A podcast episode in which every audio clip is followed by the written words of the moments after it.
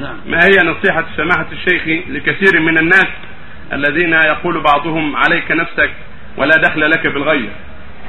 هذا من نواب الشيطان.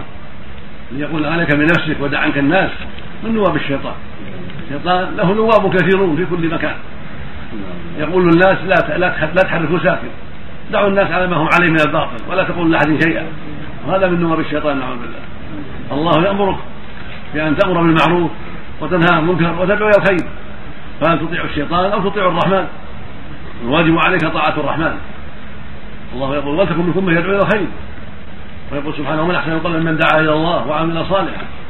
ويقول سبحانه ادعو إلى سبيل ربك بالحكمة وموعظه حسنة وجادلهم بالتي أحسن.